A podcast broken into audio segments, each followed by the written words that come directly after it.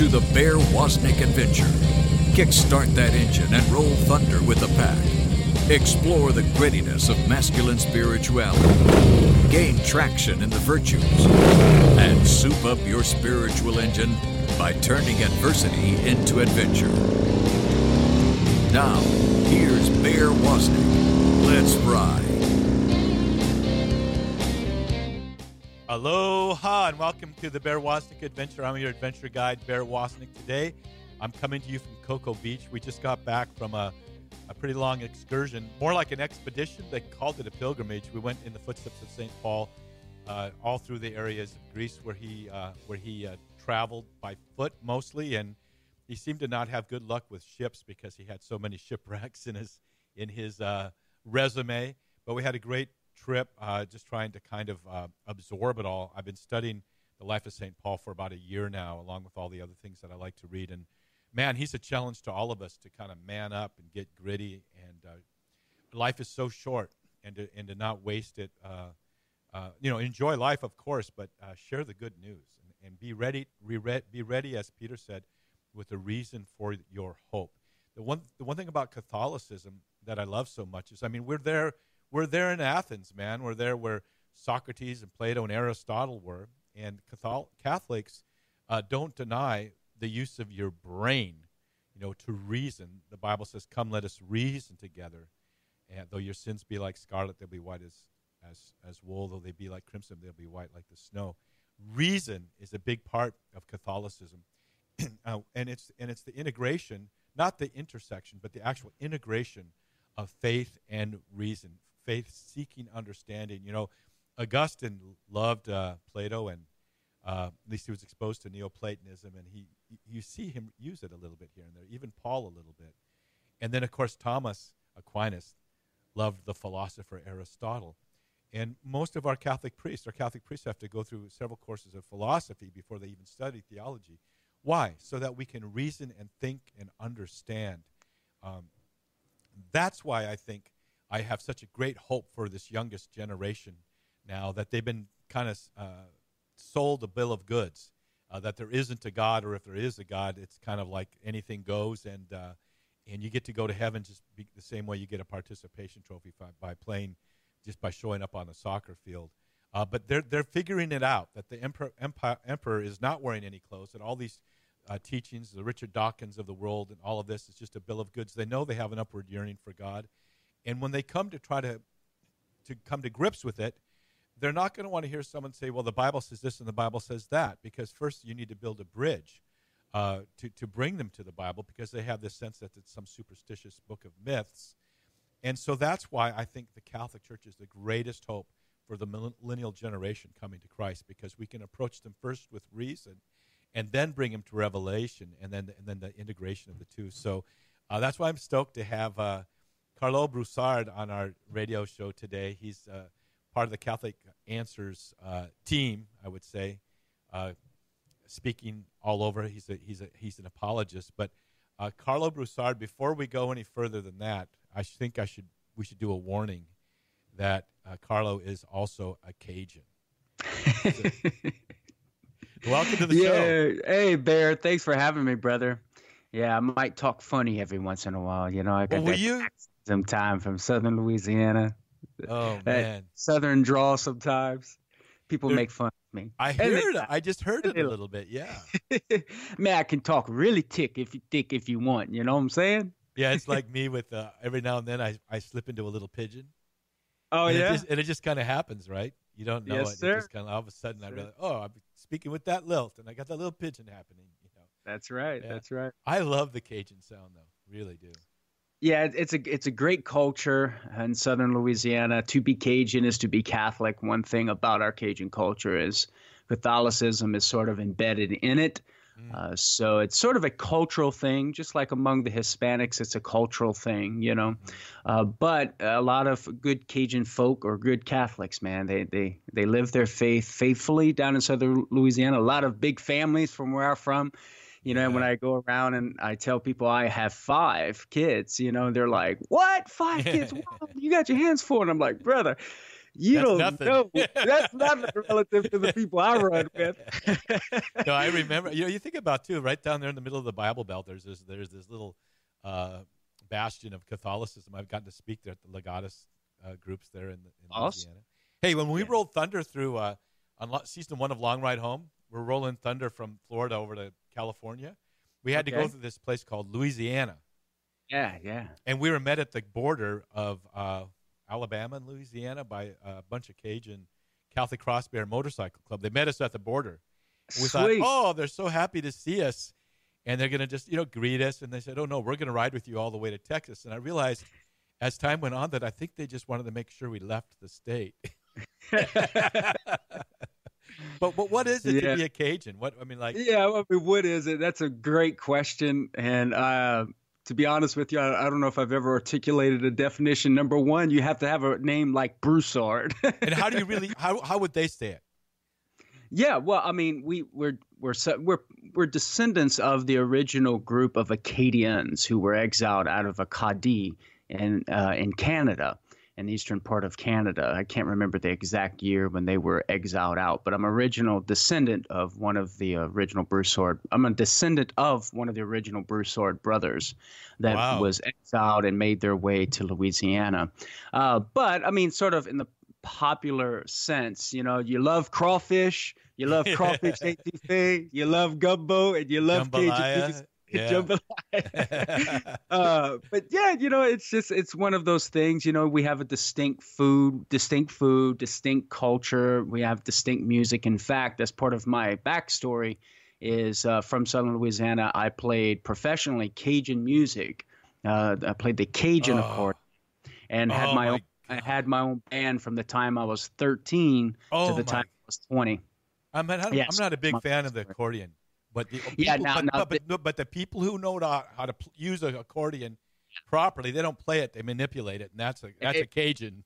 Yeah, that's know? right. And the Cajun accordion is different than other kinds of accordions. It's not a big old piano thing. It's not like a polka polka thing, you know. Yeah. And the type of music that we played as Cajuns, um, it's it's not like polka music, right? you can't help but get up and start hopping around. That's I mean, right. you, right. you really, I mean, like uh, polka and all that. I'm sorry, everybody, but you know, yeah, I just I don't Lawrence think. Welk and all that. But oh my dig it. God, Cajun music! It just you can't help it. I, I play it sometimes just to kind of get myself going. Awesome. You know, Awesome. Yeah. Yeah. you can check it out on my website, KarloBroussard.com. Just type in Blast from the Past. I have about five clips there you can listen to, audio files from when I was 19, a gig that we were playing in southern Louisiana. And what we did, Bear, is we kind of had a mixture of the traditional Cajun music with rock and roll and stuff. dude, and so that's we, the thing. That that's so Yeah. cool. You know, it's Yeah, like in, yeah. it's like in Hawaii. You know, uh, Cali Cali Boy de Lima, a, a good friend of mine, probably the best known ukulele player in the islands. He's playing Hawaiian style, and then all of a sudden he's mixing it up with rock and roll. And like, where did that come from? Right? yeah, that's right. That's right. Yeah, so we played a, a range of like ZZ Top to No like Wilson kidding. Pickett. Oh Yeah. my god! Yeah, we, we played some funk stuff here and there, you know, and I'd put the accordion in it and How whatnot. about some and- rap? Any rap? No, no rap, man. I didn't do any rap. In fact, though, although there are some Cajun bands uh, who actually do some sort of rap stuff with their music, but that was never my cup of tea. So, That's so cool, man. We could talk about this for a while, but we gotta we gotta keep moving. Uh, so, uh, like like Cajun music would make you want to do. Can you give us a little introduction? We got a couple minutes here before our break. Uh, raised a Cajun, raised a cat, which means Catholic. What was your your uh, walk towards a deeper conversion with the Lord? Yeah, well, I had a religious sense planted in me from my mom's witness when I was about 10, 11. I had some profound religious experiences as a young boy. My mother was a devout Catholic, taking me to retreats, leading the youth group, choir, and all of that. So I was able to be exposed to some youth retreats, you know, thousands of youth, and had some profound religious experiences. So that religious sense was planted in When me. you say religious experience, you mean like an encounter?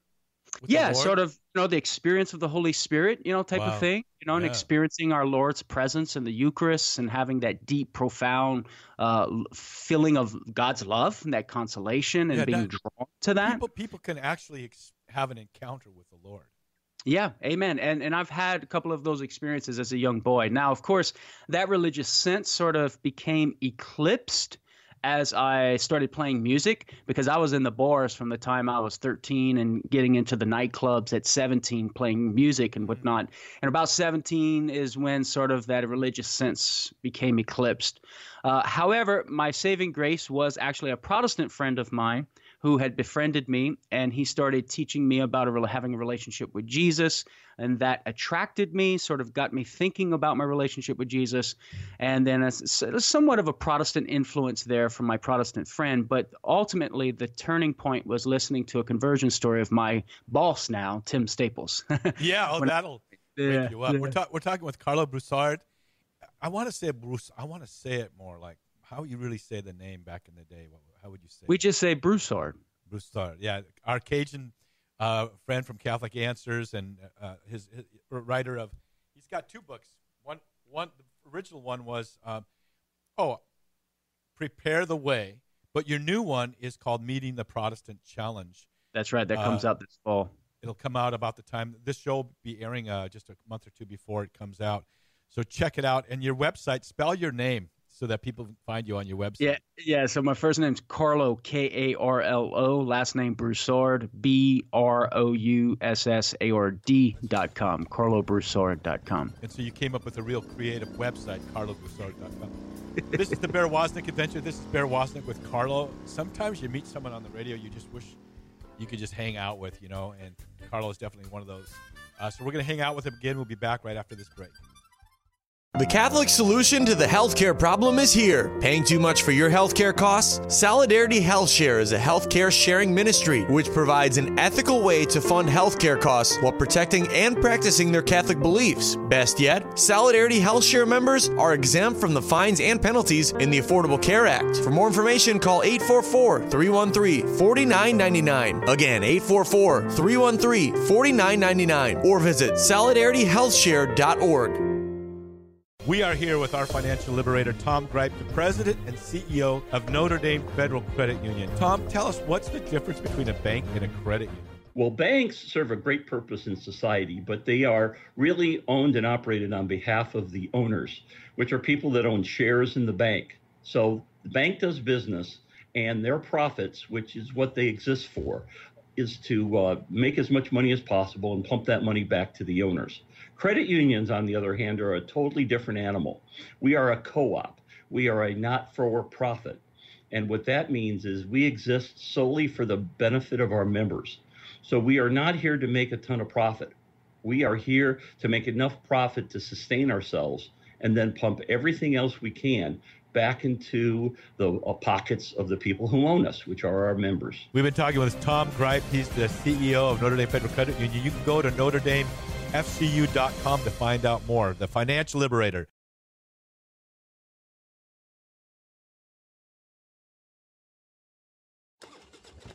Aloha and welcome back to the Bear Wozniak Adventure. I'm your adventure guide, Bear Wozniak. And you know, uh, being a Christian is an adventure.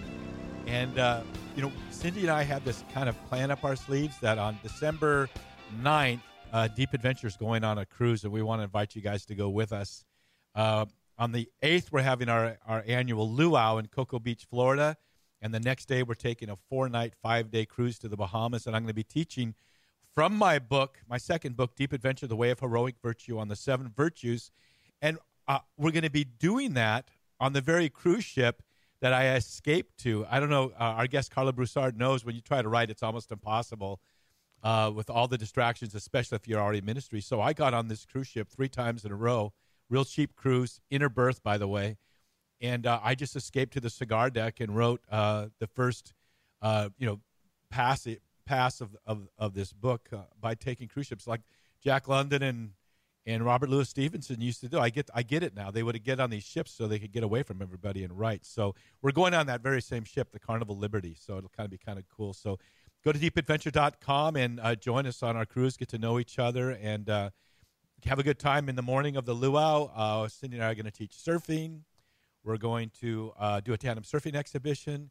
In the afternoon, some people are going to go to uh, the Kennedy Space Center. The bikers that show up are going to go on a Renegade Rosary run, uh, and uh, and others can just stay and play at the beach. And then we have the luau in the next morning mass, and then jump on the ship and go on our adventures. So join us. Go to deepadventure.com and join our cruise. We got we have with us today uh, our Cajun. We everyone you got to have at least one Cajun, I guess, on the show. Karlo Karlo Broussard, who is an a Catholic apologist, uh, but really, uh, really, he's uh, he is a radical Cajun accordion player. He he. Do you ever pick that up anymore and, and, and do a gig? Uh, I was actually gigging a little bit about a year ago. I found some guys down here in San Diego who love yeah. Cajun music, and they actually oh. have a little Cajun band. We actually played the House of Blues, man. No, you're kidding me. Yeah, here in San Diego. Here in San Diego, we had wow. a great time. You know, so it was good. I can't play like I used to. Like I can't really throw down like I used to. You know. I mean, your fingers so have kinda, to move fast, right? Yeah, yeah. It's it, my arm and my fingers and my hand muscles. They're just shot, man and so it, it is difficult. I can play about 75%. So it, it, good enough for people to have fun and enjoy it. Not good enough like in the day. But you need an ukulele player? I, I have never tried that with Cajun I'll music. Bring, I'll bring sure it, we man. we could make it work, I'll brother. bring it, yeah. But I'm like you too. Like it's funny how the songs kind of come back to you automatically, and then all of a sudden, like they just stop. Like where did the rest of the song go? I don't remember. That's right. What's oh the yeah, next the chord? Yeah, Amen your fingers that, know it more than your mind knows it. Almost. That's, that's right. Cool. That's right. Well, uh, Karlo, I want to ask you a question. You know, I love, I love Father Robert Spitzer. By the way, how is he doing? I know he recently had a fall. Uh yeah, I had heard about that. I don't get to chat with him often now. Uh, now that I'm not working with him anymore, yeah. because when you work with him, you know that he works. yeah. and it's nonstop. He must. He must. That's right. That's right. Uh, but I think he's recovering okay. He did fall and perhaps broke his collarbone. I think I'd heard or something like that. But I think he is doing better and he's on the road to recovery. Well, but uh, he something. something like that doesn't stop that man. Well, you got to see now. Look, check this out. So here's my for those of you watching on YouTube, those are the seven Virtue cigar samplers with my Man Cave cigars. Uh, every one, you know, shows the image of the Renaissance painting of one of the women that represents each of the seven virtues, and then we have those cigars uh, with the label on it. You have to take off so you can enjoy the full cigar, and on the inside is a quote from my book on on one of those virtues. And believe it or not, this is the biggest seller on our website by far. Is our, our Man Cave Seven Virtue cigars. But I got to have a, awesome. a Man Cave cigar with Father Robert at the last Napa Institute. I sat right next to him. Didn't know what to say. You know, I was afraid he would start yeah. quizzing me again on his book. But right, yeah, we right. love Father Robert Spitzer, our, our, our show uh, in Hawaii that we filmed, um, The Long Ride Home, which won't air for a couple more years. We did it based on his, uh, his series of books, uh, and we did it on the Upward Yearning. But I know you have uh, done some work on uh, the four uh, the I, I, don't forget the title, but the four roots of happiness for uh, uh, as far as four levels, yeah. And you know what? My next book is called. You're gonna dig it. It's kind of like your book, Fifty. What is it called? Um, I can't read. well, your new book is called. Uh, yeah, meeting the Protestant challenge. And the subtitle is answer, how to answer 50 biblical objections to Catholic beliefs. Okay, so my next book that I'm working on now is called uh, 24 Rules for Manliness: The Antidote oh, to the sweet. anti the antidote to the anti um, toxic masculinity scam. Oh, so sweet. yeah. So I mean, we have what we got. Our, we do what we, you and I both like lists. But tell me what this, uh, what this um, about this one area that you talk about the four uh, levels of manhood. You got six yeah. minutes. yeah. So so this is basically just a talk that I developed from based on the work that I was doing with Father Spitzer on the four levels of happiness. I mean, he he's done a masterful job of synthesizing you know thousands of years worth of philosophy concerning human happiness dating all the way back to aristotle and so what i did when i was working with him i would travel and speak and promote his material and i developed a talk on the four levels of happiness ordered specifically toward men. So just titling it the four levels of manhood. So basically, the first level is the man of pleasure and possession. So that is the man who defines his manhood in terms of seeking physical pleasure and acquiring material goods, right?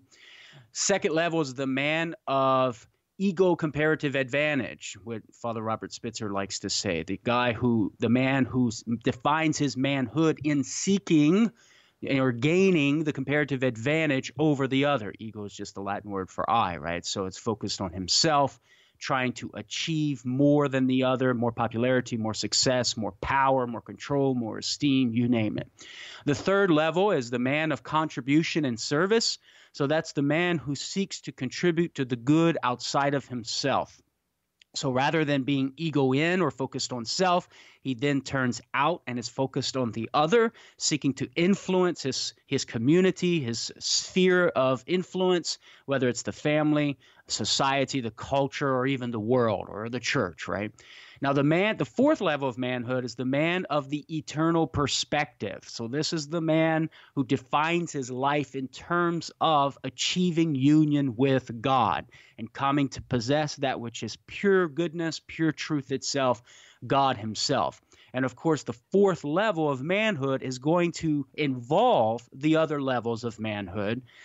It does not exclude pleasure and possession, does not exclude comparative advantage. It does not exclude, obviously, contribution and service to the good outside of itself, but it rightfully orders those lower levels of manhood to the highest level of manhood of being a man of the eternal perspective. So it approaches pleasure, possession, comparative advantage, seeking the good and influence of others with the eternal perspective in ordering it appropriately to our final goal, which is union with God. And so that's the beauty of the man of the eternal perspective. It's not just this holy roly guy who's totally separated from doing the things in the world, right? As Jesus said, we're in the world, but not of the world. We simply have to properly order those good things and approach them. So that's sort of a summary of these four levels of manhood. You know, it's like uh, the monks of the desert memoriam artem. Remember your death. You have to live like you're going to die. That's right. That's you know, with gotta, the eternal perspective, brother. yeah, and and you got to live like everyone you love is going to die too. That's right. And you see, the thing about these lower goods, right? The pleasure, possession, success, achievement, and even relationship with others, these are goods that are passing there. They're temporary. They come and they go. Obviously, pleasure and material goods are not going to last as long as human relationships but even human relationships and the and the those goods they are passing because what what happens we all know for sure we're going to die and death will take away these lower goods so we need to ensure that we're united in possessing the ultimate good who is God himself which once we possess at the moment of death if we die in friendship with Christ, that's a good that will never be taken away from us. And, and that's why can, it's called everlasting happiness in heaven. And if you think about the people that you love, you can bring them with you. It's the only thing Amen. You can, the only thing you can really bring to heaven with you is other people, and you can. That's right. And, and so to to uh, oh my God, live your life as an example for the people in your life. That's we say in Hawaii, kuleana, that you have kuleana for uh, a sense of stewardship for. Uh, yeah. lead by example.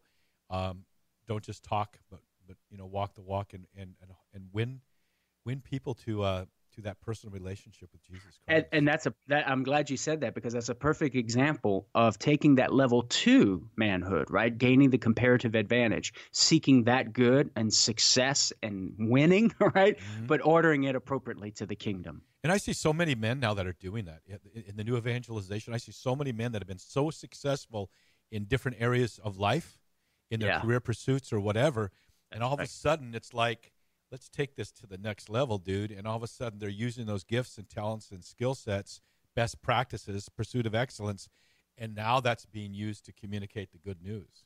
It's Amen. Like, it just plug that in, and all of a sudden the lights come on. You know, all that. That's right. Those basic uh, uh, attributes and, and and and and the basic way that human being that was made by God when he was infused with his soul, and then the way he's developed those skills and now all of a sudden you plug it into the new evangelization. And wow, we're talking with a Karlo Broussard, uh, a, a, Catholic apologist. Uh, used to be uh, with uh, Robert Spitzer and Father Robert Spitzer, and also is a speaker and often on the radio with Catholic Answers. Which you got to be good, man. You know what I want to do, Karlo? I want to buy every book Catholic Answers has. It'll be the next That's thing a, I do, and I'll read there you all go. of those. It may take me a few years, but we, can you stop writing for a while until I get caught up? no, because the boss says keep writing. We're talking with Karlo Broussard, the the Cajun uh, uh, apologist. We'll be right back with more of the Bear Wozniak adventure.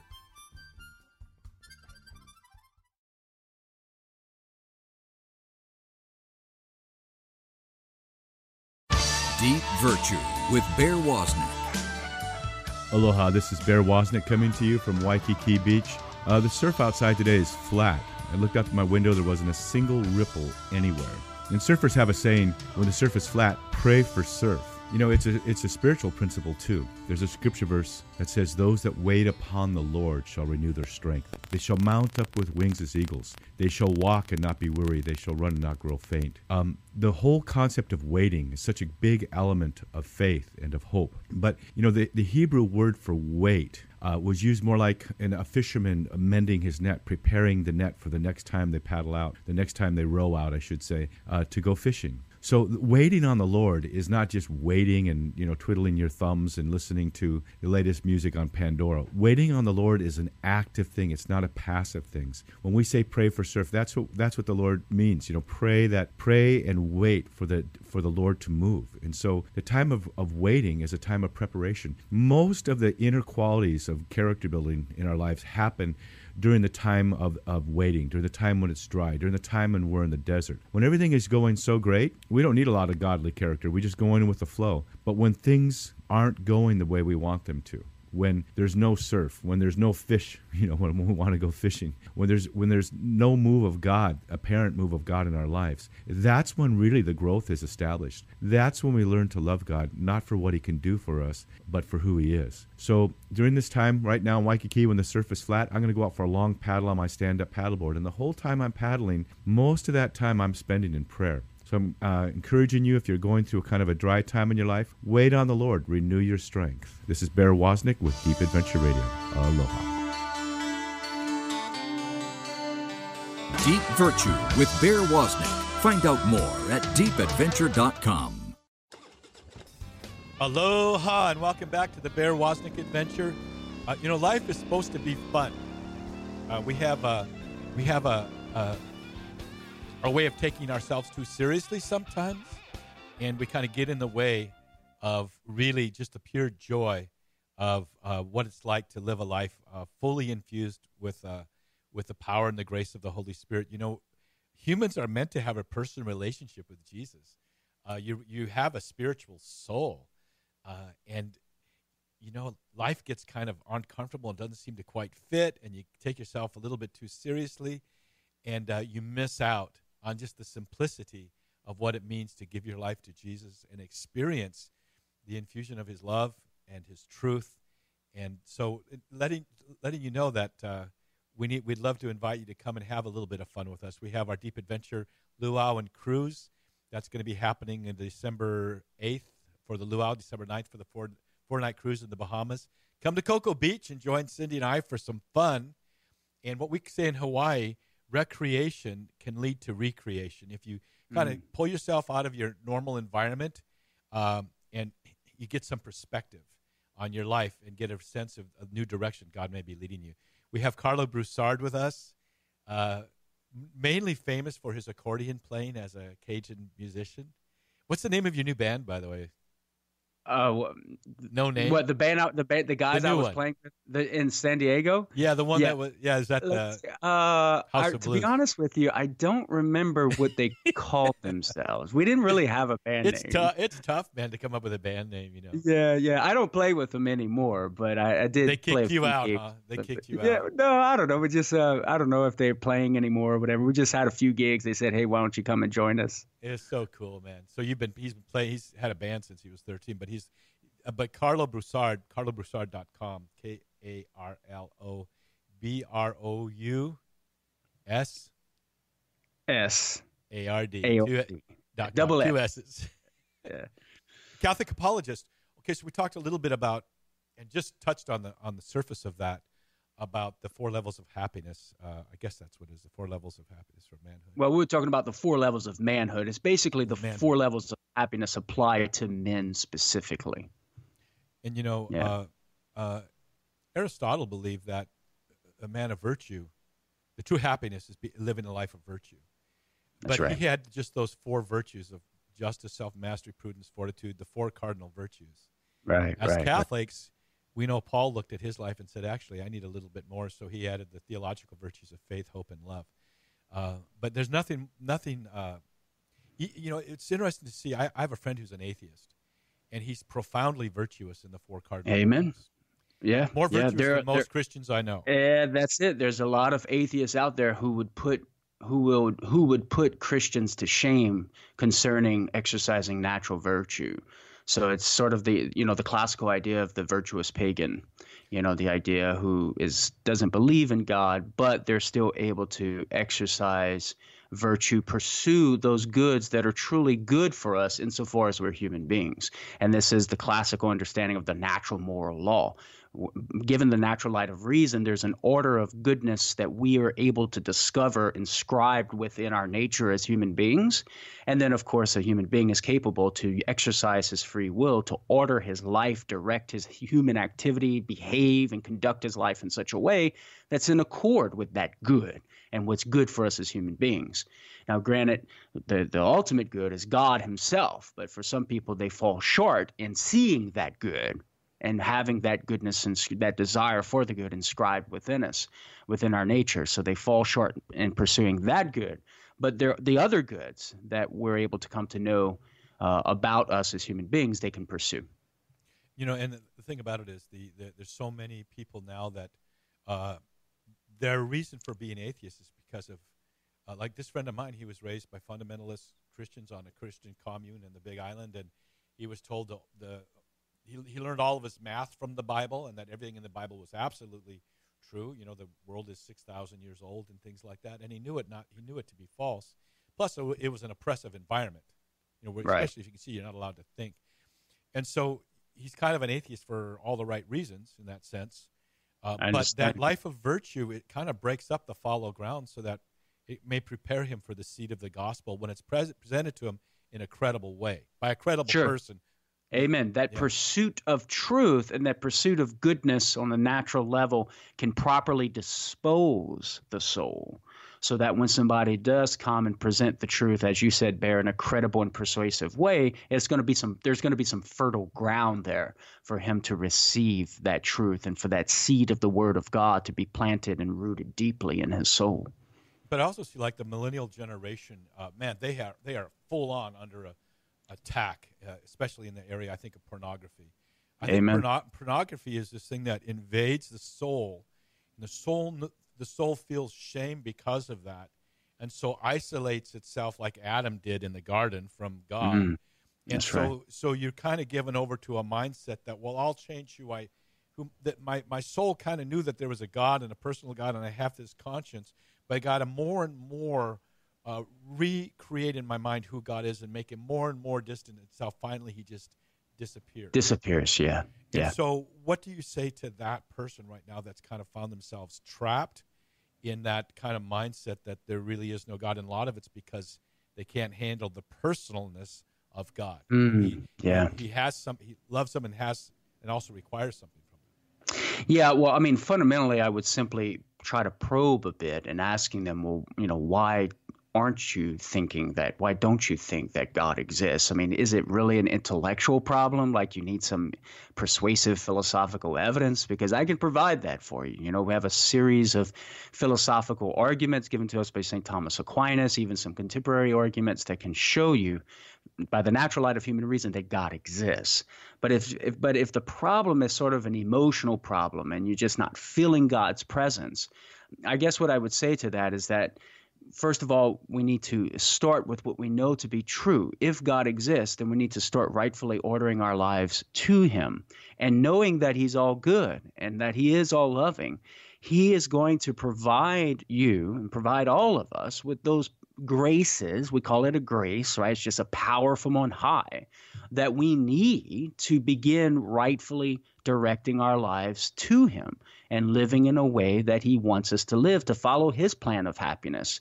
And to trust, it's, I mean, there is a leap of faith there. You're going to have to trust that He is going to bless you with the satisfaction and the, the the the satisfaction and the happiness that you long to have by living in accord with his plan. It might be a little, there might require some suffering initially, right? Because in order to detach from those sensual pleasures, right, mm-hmm. that are that are disordered, right? We're engaging in sensual pleasures sometimes outside of God's plan for human happiness. There will it will require some effort and some suffering to try to detach ourselves and to turn our will away from those disordered pleasures and seek God.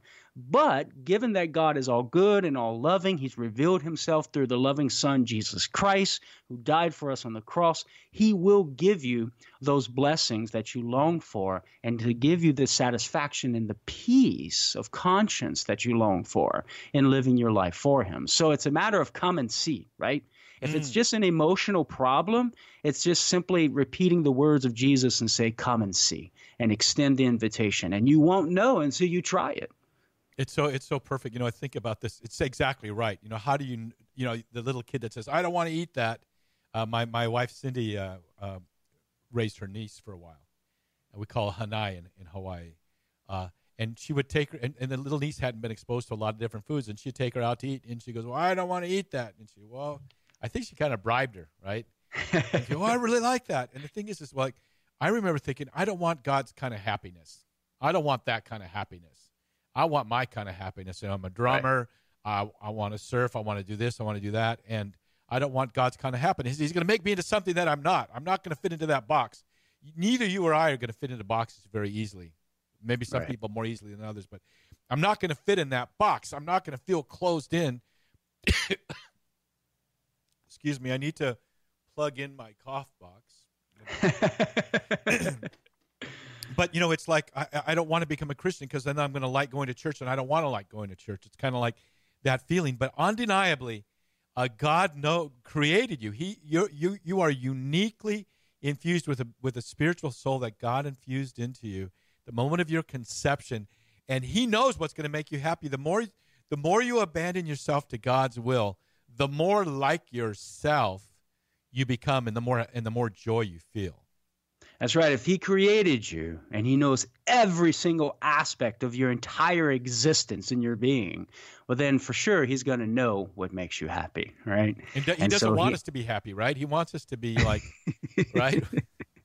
Uh, not quite, Bear, right? He, he definitely wants us to be happy. And our happiness lies in him alone because he's the ultimate good. He's the only thing that can completely satisfy the desires of the human heart. So, as Augustine said famously in his Confessions, our hearts are restless until they rest in you, O God.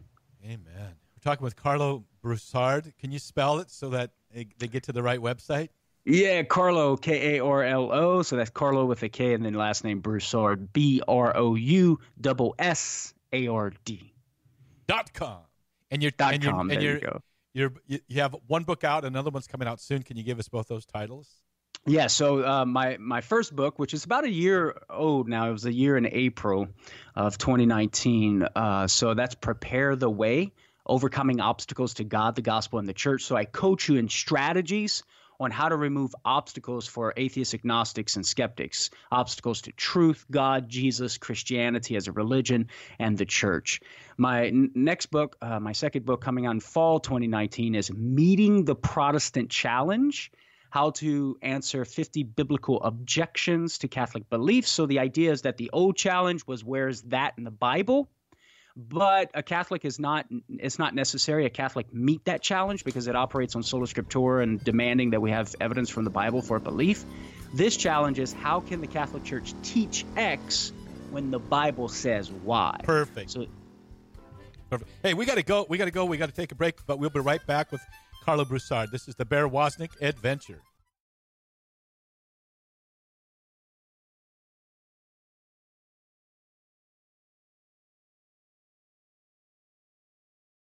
Aloha and welcome back to the Bear Woznick Adventure. Hey, you men out there, we want to have you uh, join the Man Cave. Go to deepadventure.com you can become a member of a secret Facebook group, uh, the, the Bears Man Cave. You can't join it by going to Facebook and requesting to be a member. You have to go to the website. There's actually a fee to be a member, monthly fee. But when you get there, you're with a bunch of guys that really love the Lord, that will challenge you, that will equip you, that will mobilize you. We uh, have Zoom video chat meetups about every two or three weeks. The last one we had, it was pretty cool. One of the members, the newer members, is a member of a parish that just seems to be just kind of fading away. And he said, i was thinking about leaving. I was just about ready to leave. And then I thought, no, I'm going to stay and he uh, he volunteered to be a member of the church council.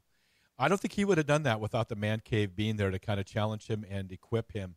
Others are starting their own uh, man cave groups. Uh, one of the things a lot of them do is they have a a little night uh, on the back deck of their their porch, uh, invite buddies over that would never, maybe never even been to a church, and they have a shot of whiskey and one of our man cave cigars, and they talk about the virtues. So it's kind of like uh, we love our we love our famous our, our that man is you. I helped start get that program in Hawaii started, but a lot of guys would never even go until they first have, you know, they call it um, uh, you you evangelize through friendship and through relationship, and you got to really care about people. You can't just be evangelizing them.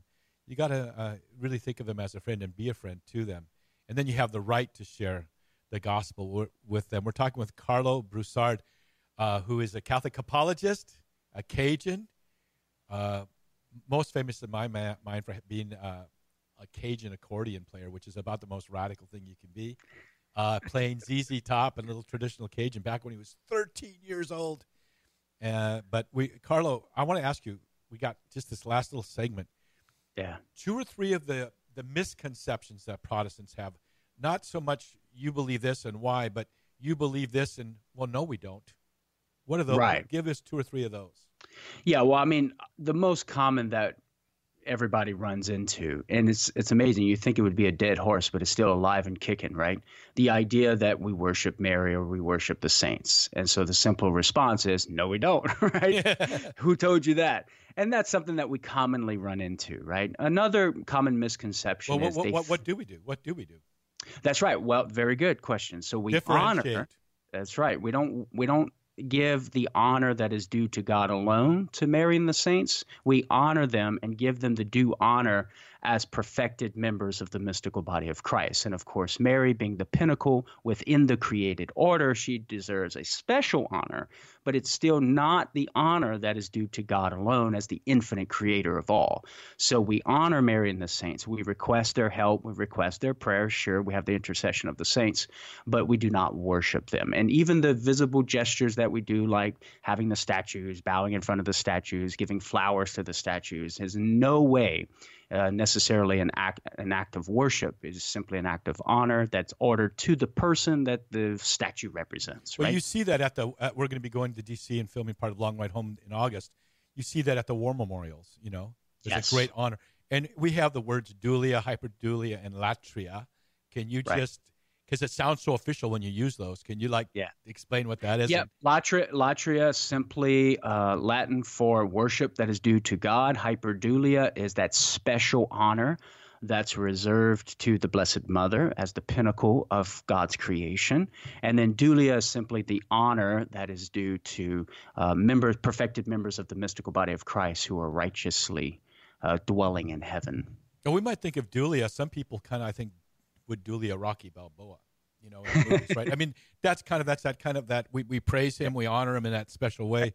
Saints more so, but it's there's nothing wrong with saying, dude, I got to tell you, I, I don't know about you, but I never cry when I watch the Hallmark movies. But dude, at the end of a Rocky movie, I mean, I'm all choked up. My Amen to that, I'm brother. trying not. I got a lump in my throat. That's kind of like dulia.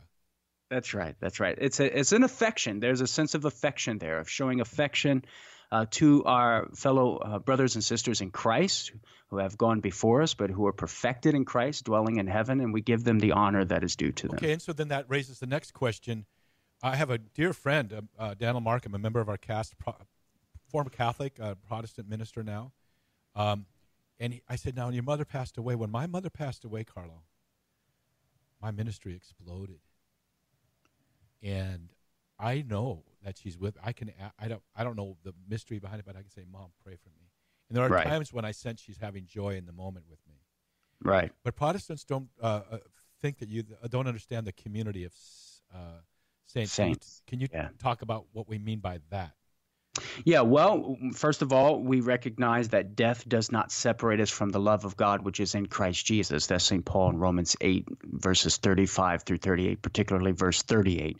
So we recognize that those members of Christ's mystical body dwelling perfectly in heaven, we're still united to them via grace and the order of grace. And consequently, as members of the mystical body of Christ, they can still affect our lives through their prayers. They're perfected in love and loving God, but they're also perfected in love of neighbor. And that love of neighbor moves them to pray for us and to bring about healing and bring power into our lives, of course, by God's permission, by God's grace, but nevertheless cooperating with God to continue guide and lead us in our journey of salvation. That's called the intercession of the saints. Yeah, dude. I, like, I mean, when you go into the Vatican and you see that the colonnade with the great witnesses, the great host Yeah. of witnesses are Hebrews witnessing 12:1. to us now. And Yeah. and dude, I've been reading Life of Saint Paul, studying him. Why not say Saint Paul? Can you help me understand this? Or when That's you're right. reading Augustine, ask you know, pray. for, Pray. Okay, so I got another question for you. So you know, you go to the Sistine Museum, and there's that one painting where the worshipers are down below having rece- uh, having the, ma- the the Eucharist is being lifted up by the priest. You're having mass, and then just above them, they're having mass in heaven too. Yeah, the Eucharist is kind of like the, the joining of heaven and earth, Indeed, uh, the body is. and blood of Jesus.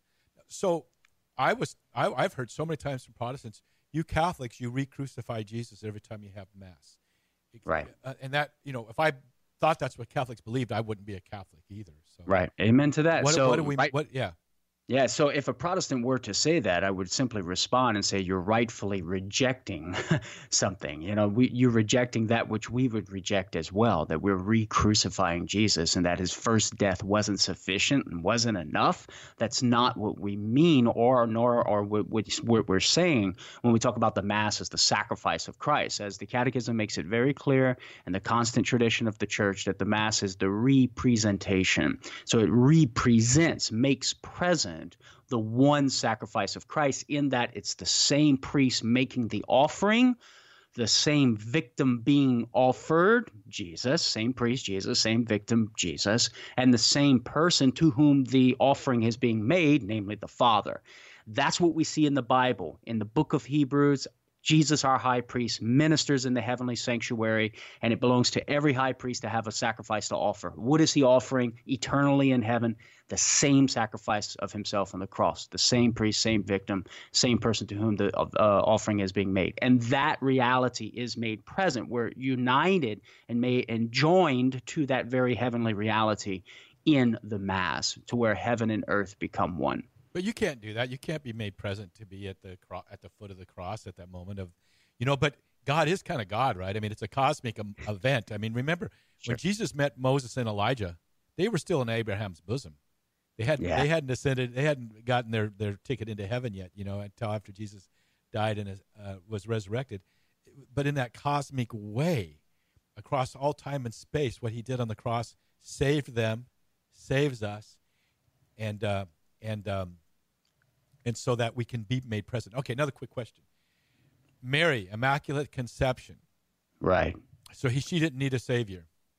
Yeah, yeah, and that would seem, and that would seem to contradict what she says in her Magnificat, Magnificat when she says, "I rejoice in God, my Savior." So right? what do we mean by Immaculate Conception? That doesn't mean that. Yeah, What does that's it right. mean? It, that's correct. As Catholics, we're not saying that Mary didn't have a savior, as Pope Pius IX in 1854 defined that she was conceived by a special grace by the foreseen merits of Jesus' death on the cross. So Jesus, her son, is her savior.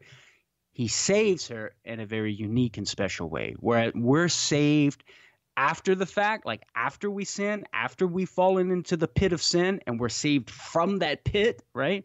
Mary was saved in a prevenient way. So she was preserved from falling into the pit of sin. Amen. And so, in, in that unique way, Mary was indeed saved by her son. we got to go, Karlo. Ah, man, I mean, would, would you would you by. consider wasting time with me again? I mean, you got if I ask you on air. I, I would totally, totally dig it, man. It would be so much fun. Okay, cool, man. We're talking with Karlo Broussard. The website is KarloBroussard.com. what's my Karlo website? You don't even care, do you? What's I'll just website? Google Bear Woznick, man. Okay, good, good, good. and answer that phone. Okay, Sorry the that. I You on, almost man. made it to the end. Karlo Broussard, Broussard. Say it again with a K. How do you spell it? Karlo with a K. K A R L O B R O U S S A R D dot com. Prolific speaker. Invite him to come speak. If he if he has the if he can squeeze you in, you should have him come talk to your group. This is the Bear Woznick Adventure. Until next time, may the breath of the Holy Spirit aloha. Aloha. You've been listening to the Bear Woznick Adventure.